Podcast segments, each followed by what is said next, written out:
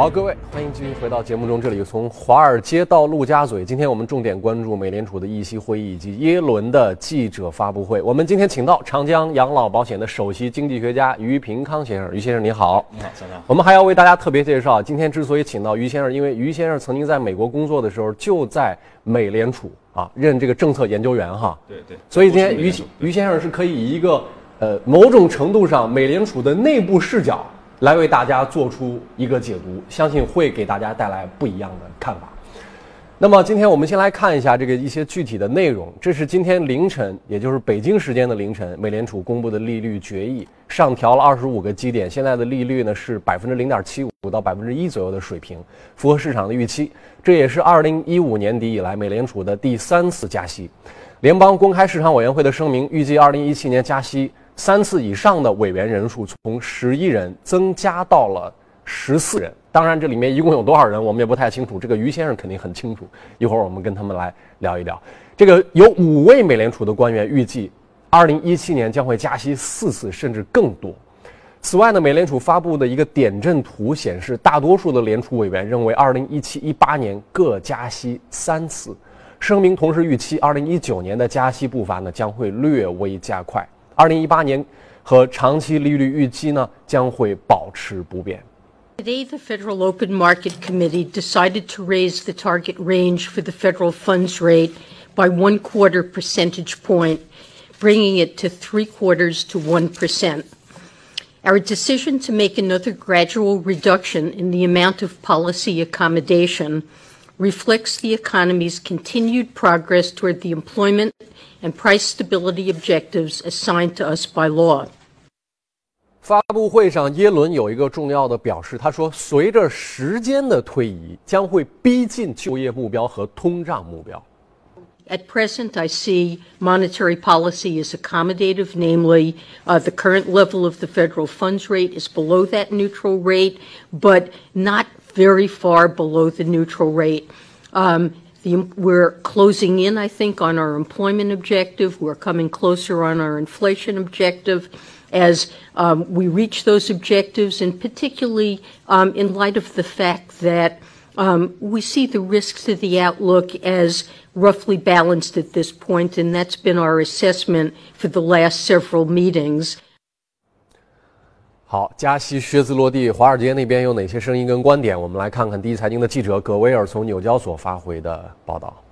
美联储公开市场委员会会议闭幕，一如市场预期的给出了二十五个基点的加息，符合市场的预期。那么对于市场来说呢，更为关注的是美联储会议声明当中的点阵图，也就是说联储委员预计未来的加息路径和未来的加息节奏如何，以及美联储主席耶伦在会后的新闻发布会。首先，我们来看到美联储对于未来加息的预期。根据点阵图显示，美联储官员预测联邦基准利率在二零一七年底有望达到百分之一点四，和去年十二月会议当中的预期持平，都是预测今年将会有三次的加息。在十七位递交预测的美联储官员当中呢，九位官员预测年内将会加息三次。去年十二月的时候呢，只有六位委员给出了上述的预测。美联储同时预期呢，二零一八年同样有望继续加息三次。当然了，点阵图的预测每个季度都会伴随经济形势和外部风险等的因素而出现变化，联储官员也会因应的做出调整。美联储主席耶伦在新闻发布会上对于这一次加息给出的解释是：如果等待太长的时间才开始常规化货币政策，那未来联储会面临一个风险是不得不加快升息的步伐，这将会扰乱金融市场，甚至令美国经济再次推入衰退之中。《华尔街日报》的一篇分析文章就认为，美联储的货币政策已经进入了一个新的阶段。在这个新的阶段，除了加息之外呢，美联储还面临一些新的难题，包括什么时候开始收缩资产负债表，在2008年次贷危机以后，美联储祭出了三轮量化宽松政策，目前资产负债表的规模已经达到了4.5万亿美元。缩表由此带来的第二个问题是，美联储加息和特朗普新政府促增长的措施之间将会产生怎样的火花？美国总统特朗普承诺将会推出一系列减税、税改、基建计划等的政策来提振美国经济，而另一方面呢，美联储则希望避免美国经济出现过热的风险。其实，对于这个中国银行在判断加息与否的问题上啊，我们的一个标准也非常清晰，就是看 CPI。美国的标准也一样，耶伦他们也是看美国的通胀水平，他们把这个目标定为百分之二，中国一般定百分之三。但是呢，耶伦说正在接近百分之二这个水平，但是如果把什么油价这些东西剔除，它其实是是没有到百分之二的。所以我们也跟呃于平康先生来交流一下这个问题。大家这市场认为这次是水到渠成，你看前两次这是第三次，前两次好像都超过市场预期，这回大家都猜出来了，认为是水到渠成。您您也这么认看认为吗？对，确实，其实真正的拐点是发生在去年的十二月份，十二月份的加息。那么为什么他说它是拐点呢？其实本身本身并不一定是说货币政策的拐点，而是整个经济的拐点来了。呃，因为我们看到美国的潜在增长速度在。二零幺六年年中的时候见底，后面呢就一路走平，以后在二零幺七年就开始缓慢的上升，直到上上升到什么时候？到二零二二年。在这样一个过程当中，潜在增长速度都在往上走的话，那么货币政策加息的话，它就的顾虑就会。大幅的减少，所以就从去年十二月份加息，现在在三月份再加息，那么大家普遍预期六月份再加息，就是每隔一个季度加息，这样在一个固定的节奏上面加息的话，而且稳定了市场的预期。那么，所以在这个层面上讲的话，这次的加息也是符合市场的预期的。关键是这是大家都要用一个动态的眼光来看，它不是说加了好了，这个结束了，大家各找各妈，各各回各家，不是这个，它后面可能还会有。对，所以我们还要看进一步市场对后面这个事情的预期。这一页已经翻篇了，那我们怎么看？我关注到今天早上就是刚刚的数据，嗯，美国全线的国债收益率，一年期、两年期到十年期全线收益率下跌，嗯，这个市场的数据表现体现了一个什么预期？嗯，对，有全国债的收益率下跌。对应的就是资产价格的上升啊，没错。那么，所以呢，我们看到大宗商品啊、黄金啊等等股票上都瞬间的反弹啊。对。那么，这本质上就代表着叶伦发表的这个声明，前瞻性的这个声明，是比市场预期的更加偏鸽派。嗯。那么，市场前期其实是从三月初的时候已经开始调整了，各类资产市场、资产类别都在进行调整，调整了到现在大半个月了。嗯。那么大半个月已经差不多了。那么大家前面的预期的话是考虑到。和很可能耶伦会发布一个鹰派的声明，就是说我们后面可能是不光是三次加息，而且是四次加息，每个季度都加。那么这个时候已经体现在资产价格上面。那么现在耶伦突然来说，哎，我们是要渐进的步伐加息，不管是加息多一次少一次，本质上还是渐进的加息来安抚市场的情绪。那么也就导致着声明一发布瞬间反弹。但是当然你看到注意到反弹的力度。还是低于前期调整的幅度，是吧？这和我们中国的本股票市场有很大差别。您说的反弹是什么？啊，就比如说，哎，股票已经跌了啊几百点，它现在是哎哎股价或者债券市场的这个这个价格，黄金都是一样的啊。对，它前期跌了的幅度，呃，比这今天上涨的幅度要大。那么，所以我们上涨的幅度呢，本质上只是一个反弹，而并不是一个大幅的上涨。对。中国有句老话说：“不争是争，争是不争。”啊，面对加息的时候，我们的一个感觉是加是不加，不加是加。为什么这么说？就是它其实释放了后面的那个预期跟信号，对，其实是不同的。这一次虽然加了，但是它释放了一个后面的节奏可能会变缓的预期，对，市场其实是缓了一口气。呃，对，它是安抚了市场的一下情绪。那么后期呢？呃，我个人估计还是会在三到四次之内。那么大概率事件是像市场普遍预期的三次哦，就今年整个是三次啊。那么是后面呢，就是六月份一次，十二月份一次。但是呢，九月份也有可能加的啊。那么也也并没有排除这个可能性。所以说呢，整体上符合市场的预期。但是呢，其实它更加比市场预期更快的可能性呢还是有的。但是在叶伦的讲话当中没有体现出来。对，嗯，大家其实还注意到，就是美国现在的这个失业率的数据啊。比较的稳定，同时呢，美国股市快速的飙升，大概是一两百年以来指数最高的位置，大家也很担心，说这叫不叫泡沫？那美联储也在考虑这个货币政策的收紧的力度。今年一月份的这个议息会议纪要和二月份的国会听证会呢，美联储都释放出来这种声音。那么这种操作的思路，正是美联储在上世纪五十年代的这个呃这个沃克尔时期使用过的一个叫做先发式政策操作。这什么意思呢？我们来看看。先发式政策操作包含两层含义：第一，该政策操作速度要快于市场预期的上升速度，这一点在二零一六年正好有个反面的例证，即市场投票令美国国债收益率于八至十一月加速上升，而后美联储才在十二月加息，是滞后的补充式加息。第二，该政策是一个连续可预期的政策，这种政策操作模式的作用机理是。只要实际产出增长超过潜在增长水平，便可持续且可预期固定的提高联邦基金利率。但如果通胀预期涨幅超出美联储的隐含目标，上调幅度可能加大。这也是三月以来大多票委一致认为应该加息的理由。这一操作政策在获得市场的信任后，市场将会以稳定的方式来推测联邦基金利率的变动。而获得信任的关键在于令市场相信，在宏观经济冲击下。美联储为保持通胀率水平不变，可以将利率调整到任何必要的水平。好像曾经在美国历史上，它有一个国策，当然是个军事政策，叫先发制人战略啊。这个从货币政策上，它又也有一个先发制人战略，这怎么理解？啊，就是 proactive 啊，就是美国政客经常喜欢挂在口上的，叫 proactive 呃先发制人。但这次的这个美联储加息啊，近一段时期的和。沃克尔时期的有本质的不同。沃克尔时期，他为什么强调先发制人？是因为当时是通货膨胀急速飙升，他的货币政策要提高利率压制通胀。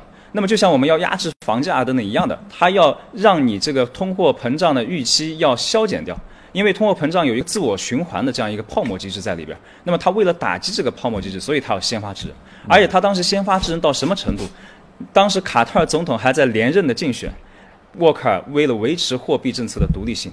为了维持美国经济的健康稳定的发展，他不管这个大选年，他还是要加息。加息了以后，导致了卡特总统没有连任成功，而且沃克尔和卡特总统是同一个党派，是民主党派。你可见货币政策独立性到什么程度？那么这一次和当时是有本质不同的。这一次的话，我们整个市场都比较低迷，它的复苏是相当缓慢。那么但是是缓慢，同时也是比较稳健的。我们等会儿有机会说。那么。这种情况之下，我们看到通胀的回升比较的乏力啊，这个慢慢慢慢慢慢缓慢的回升，直到现在刚刚达到预期。那么在这样一个过程当中，如果快速提升利率的话，就会打压这个通胀，使得通胀还没有回升到预期的水平就下去了，那么反而会造成了经济危机。那么所以也就是这一次为什么会滞后于我们看到的一些经济指标，而在通货膨胀急速飙升的时候，它是要先发制人。嗯，那这一次。也是要先发制人吗？不是，这一次的是要培育。按您的说法，对，我们的看到更更多的是相机抉择，相机抉择。那么，呃，当然就是说，它因为也是这一次的次贷危机，后来连着欧债危机导致的全球经济的下行啊趋同。同步进入低谷，造成了全球需求的萎缩，这是历史罕见的、百年一遇的啊。那么，甚至在人类历史上都没有如此出现过，这是第一次出现的全球性的萎缩。那么，在应对这样一种经济的低谷的时候，就必须需要非常规的货币政策。对我们看到，量化宽松本身就是一个非常规的货币政策，是量宽松这么多年，更是一个非常规的货币政策。那么，在这样一种货货币政策的这个背景之下，如果要这个回升到稳，就调整到呃正常的货币政策的话，它必然是一个逐步的这个呃缓慢的这样一个节奏。对，其实大家会注意到啊，不光是在金融圈跟资本市场圈，包括在学界，很多做研究的人呢，他们也在谈。大家说美国的创新能力是不是消退了呢？嗯，他们举了几个很有意思的例子，我今天早上还在还在听。他举了第一个例子是，现在服务于美国的航空，就是那个飞机啊，大多数。还是上世纪六十年代款的那个波音七四七，这是他们举的第一个例子。第二个例子说是在这个纽约跟新泽西之间想要打一个什么海底下面的一个隧道，这工程弄不来。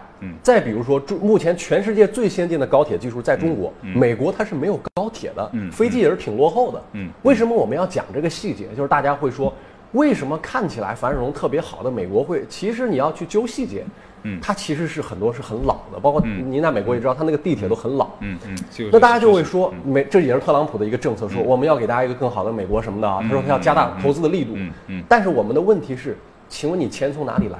嗯你如果没有钱的话，你现在又要加息，对。你又抬高到了这么高的成本，对，同时你没有钱，你跟大家承诺说，你说我要减税，对，那请问你这钱哪里来？对。你减税 OK，你去搞赤字，你赤字你去看一下，美国现在它这个债务规模是历史之最，嗯嗯。这个数字大到它一度是要破产的，嗯嗯。它如果要不修它的宪法，它可能都维持不下去，嗯嗯。在这种情况下，它还要加息三次，他他怎么想的呢？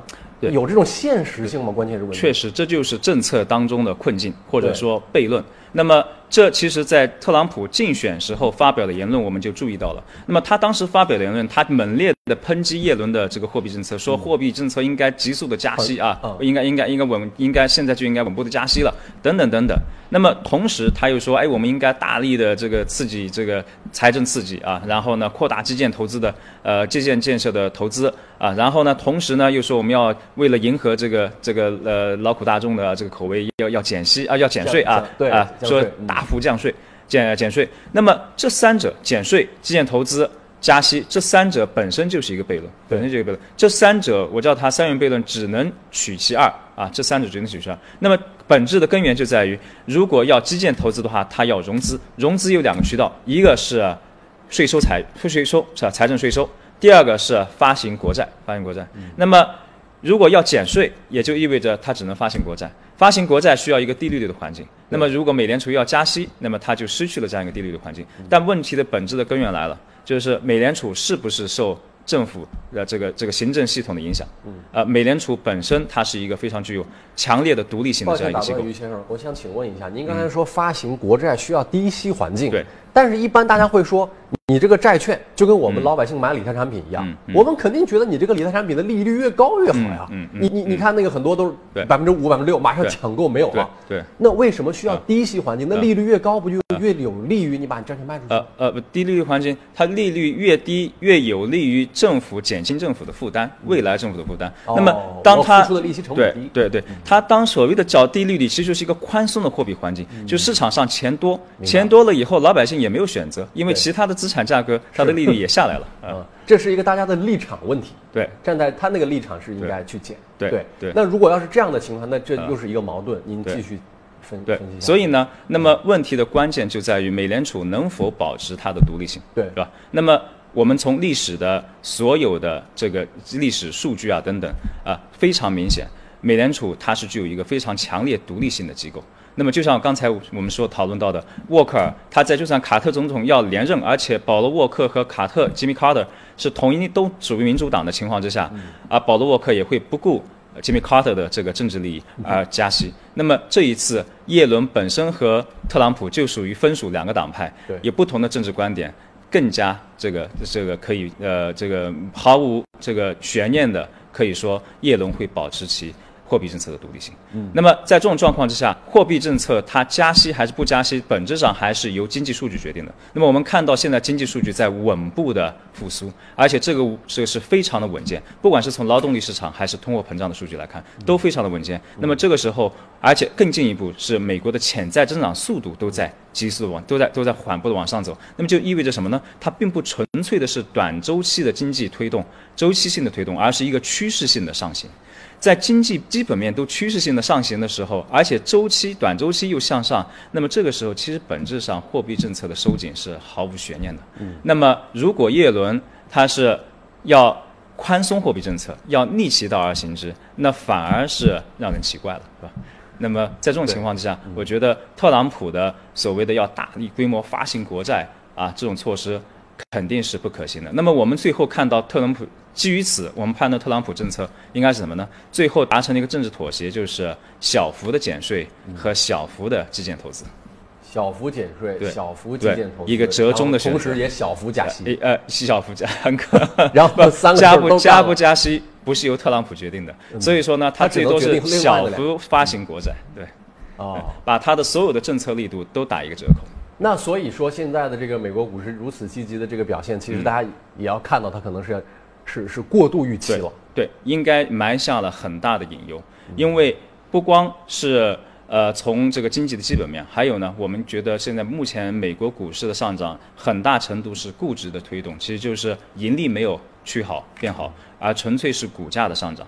那么大家就体现出大家对于未来的这个过于乐观的这种预期，反映在股价上面。那么这个时候，一旦货币政策收紧啊，打击市场信心，那么很容易造成市场的调整。所以，我们是不是能够这么理解？也作为一个目前聊到这里的一个小小的结论，它的小幅减税和小幅投资，将换来的是经济的小幅进步。而当经济小幅进步跟小幅增长带来的又一个连锁的反应，就是小幅加息。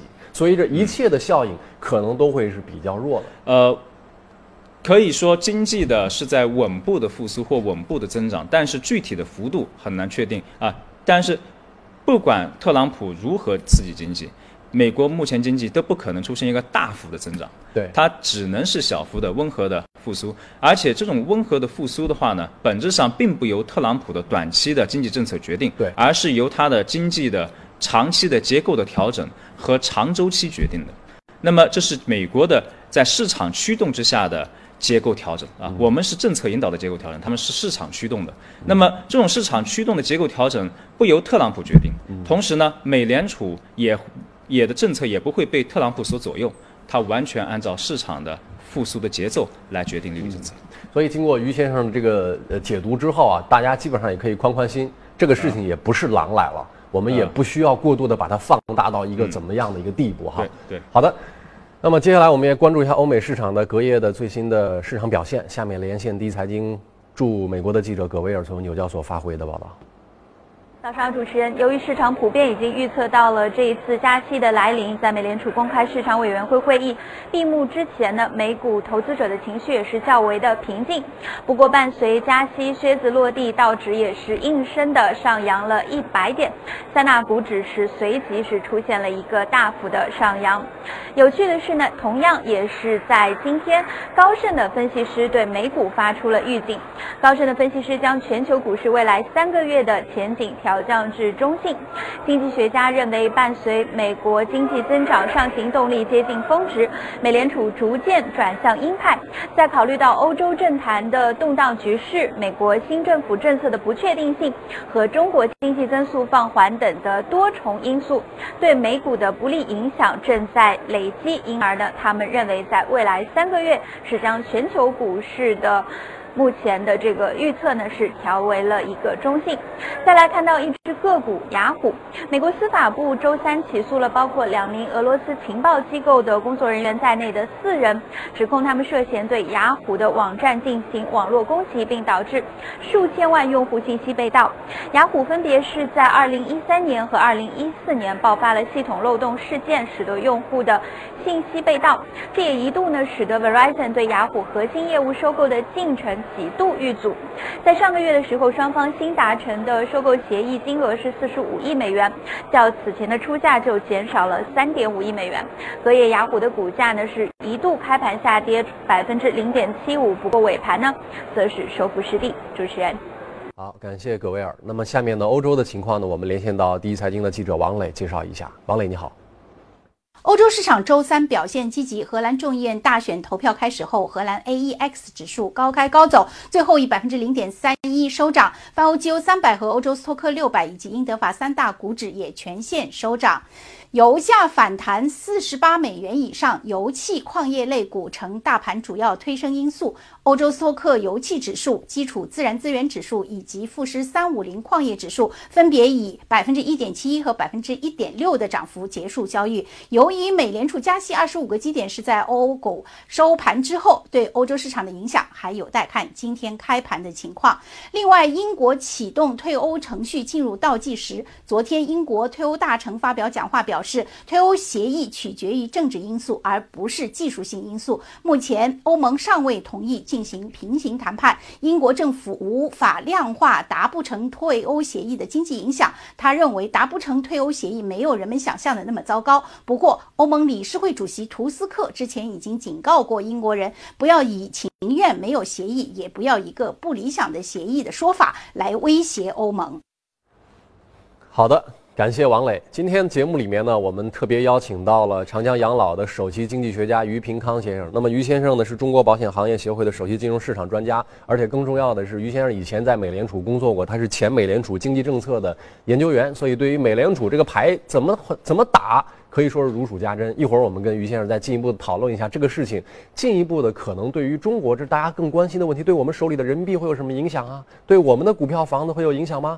这个一会儿我们继续跟大家交流。那么现在大家说美国不改这个加息啊，中长期的一个趋势。但是于先生刚才解读了，说这个事情呢，呃幅度不会太大，节奏不会太快。那么近三十五年来，美联储一共有过五次的加息周期。那么中期来看，历史加息不改变股指上涨的趋势啊。当然，这是因为当时它的经济在复苏，呃，但是有可能会延缓它上涨的速度。我们通过一个片子来了解一下这些历史。统计一九九零年以来美联储历次加息前后的美股股指变化率显示，加息对短期股市并没有明显影响。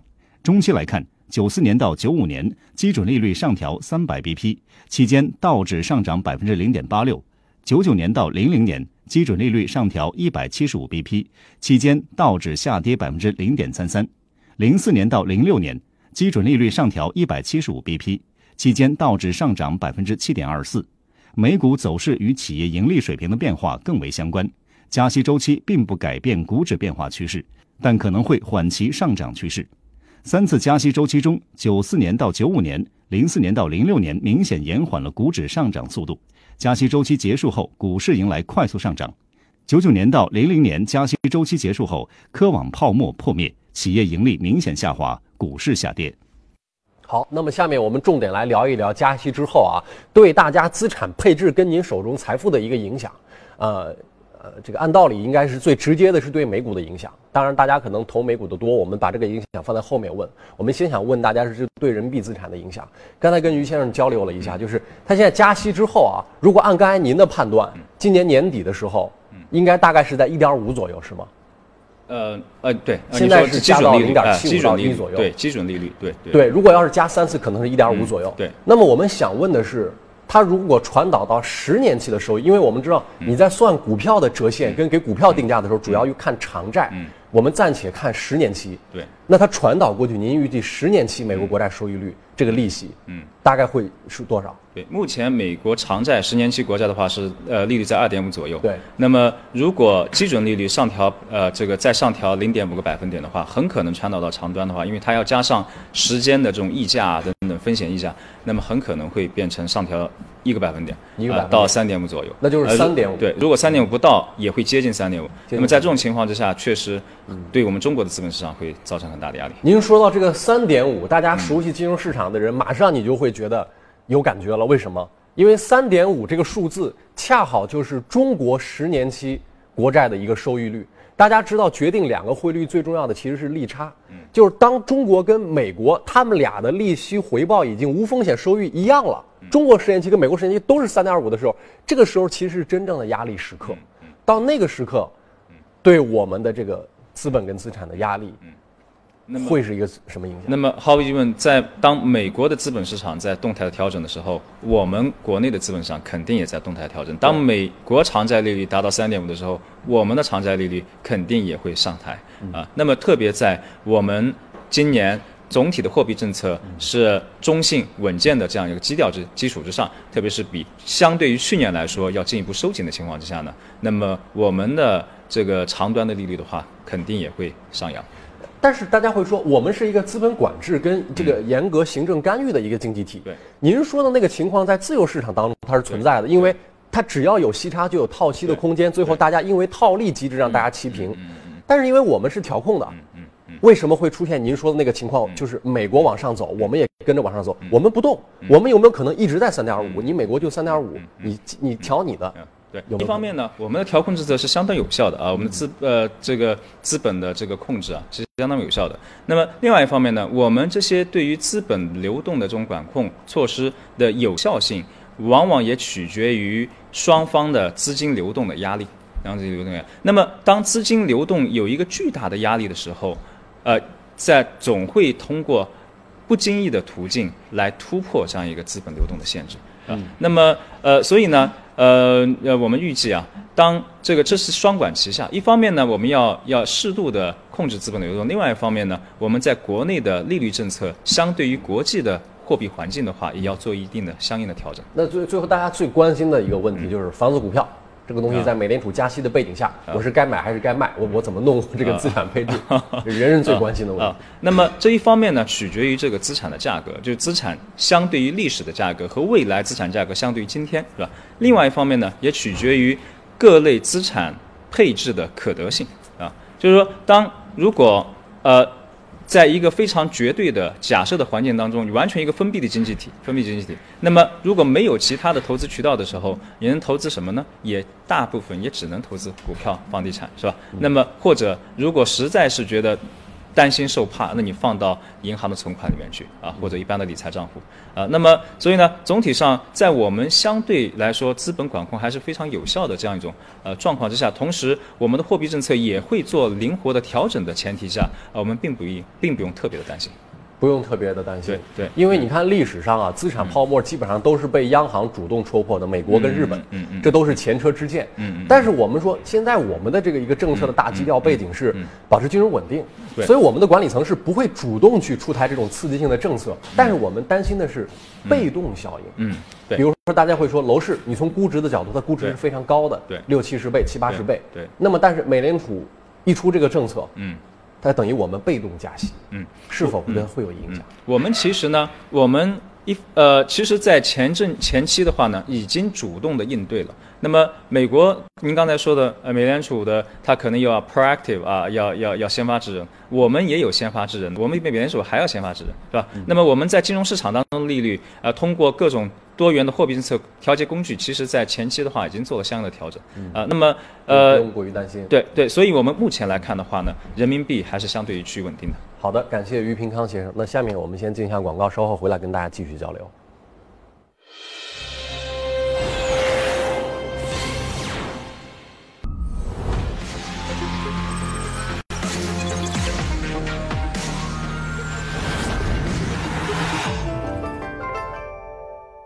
节目由上海你我贷互联网金融信息服务有限公司冠名播出。越懂得欣赏，越被人们欣赏；越懂得放下，越收获的更多。从仰视到平视，从精彩到多彩，商业大有可观，商业大有可观，生活小亦精彩。敬请关注每周日晚八点，第一财经我的川上人生。本节目由上海你我贷互联网金融信息服务有限公司冠名播出。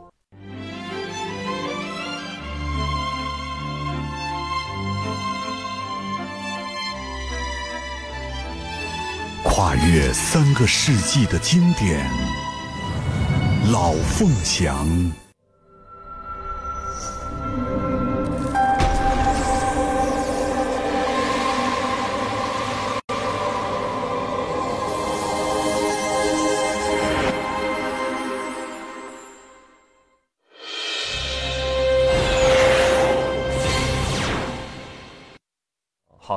那回来呢？三个问题非常简单而直接，呃，美元、黄金、商品、美股加息之后对他们的影响，结论是什么？于先生？呃，结论其实本质上我们看，首先，如果是真正的加息，而且未来会持续的加息，毫无疑问，所有的资产价格都会瞬间下调。那么现在呢，是虽然加息，而且前期已经这个加息已经反映在资产价格的下跌过程当中。那么现在对于未来的声明是偏鸽派的，那么所以资产价格各类资产价格，股票啊，然后呢债券，然后黄金、石油、大宗商品瞬间反弹，瞬间反弹。但我们要注意到的是，它瞬间反弹的幅度是小于前半个月下调的幅度的。那么说明什么呢？这个这只是一个反弹，而不是趋势性的上升。所以大家整个资本市场当中，对于未来美美元。在以固定的节奏加息啊，还是有一定的预期的，充分预期。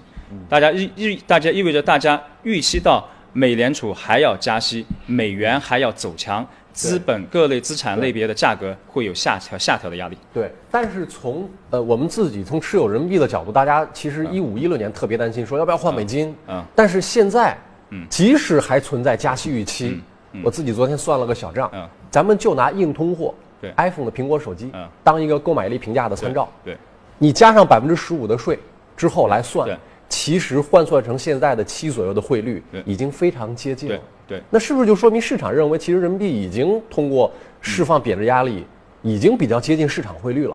嗯，你怎么看这个问题？呃可以看不了这样太多了。呃，可以这么认为，嗯。就是即使还有贬值压力，它贬值空间也不大了。那么嗯，因为经过幺五幺六年的调整，啊、我们确实已经释放了很大的贬值呃这个压力了。对那么，呃因为货币呃，特别是货币市场啊，它每天都在波动，它的波动频率是非常的高，而且货币类资产类别嗯是比相对于其他资产类别，股票、黄金啊、债券，它的波动率都要高。对那么，所以一年两年，这是一个非常非常漫长的 这样一个呃这个时间区间。如果说美元现在大家也不用像过去那么着急要换美元了，那嗯问问黄金，黄金能不能买？嗯，呃，黄金当美元价格飙升啊，就美元上升，利率上升的时候，大宗商品价格应该是下跌的。那么只要美元上涨的这个趋势不变，黄金下跌的这个趋势也不会变。嗯，那么当然具体到我们中国的环境，各各个其他新兴市场的国家的环境，这这会有很大的有这个每个国家有具体的国情啊，每个具体国家具体国情。那么如果对应于我国，主要是要看它的通货膨胀。黄金有两个作用，一个是避险，第二个是抗通胀，是吧？抗通胀。那么抗通胀角度来讲的话，黄金的最好的替代品是什么？是房地产。哎，所以也就解释了为什么前两年房地产会如此的炙热啊。那么，呃，这个所以呢，当美元向上加息啊，不断走强的时候呢，各类资产类别市场啊，其实都有向下调整的压力，只不过是它的幅度的不同。那么具体到中国的国情的话，要取决于我们的通胀环境。这还特别关心到一件事情，就是中国的股票市场二零一七年上涨的主旋律的一条主线叫做涨价逻辑。对，对那么美元一旦上升，全球大宗商品承压，对对于我们股市的这个内在上涨动力、涨价这个逻辑线索包括 PPI，对它会怎么影响？对，这非常好问题。那么，其实从全球范围来讲的话，既然美联储已经加息了，而且以后很可能还会今年还会加两次息，那么大宗商品的价格就会不会像前期这么疯涨了。那么我们当然今昨天晚上看到的这个原油价格啊等等，它是反弹了一部分啊。那么所以我就一直在强调这是反弹，它后期会下跌。那么据我们判断，我们的预测也是。调那个对应到中国的 PPI 生产资料价格指数啊，就像我们上周我记得我们也讨论过的，那么其实它已经见顶了，已经见顶。二月份很可能已经是最高点了，嗯啊，那么到三月份四月份意味着什么？关键是我们得出这个判断跟结论。对，意味着纯粹从通货膨胀的角度来看的话，我们货币政策收紧的压力就不像前期这么大，不像它在 PPI 急速飙升的时候这么大。那么第二个，由 PPI 来牵引的这样一条涨价的逻辑，很可能在在未来的一段时间内就不这么明显了。要终结了，要终结了。那么我们会很难做了周期股会下来。那么但是呢，我们成长股啊，特别是好的成长股，有低估值的成长股，有长期潜在前景的成长股，那么随着经济的复苏的预期，它反而是一个好的标的。好的，再次感谢长江养老保险的呃首席经济学家，同时也是中国保险行业协会的首席金融市场专家于平康先生为大家带来的详细的精彩解读。谢谢于先生，谢谢您。那么我们这段节目先跟大家交流到这儿。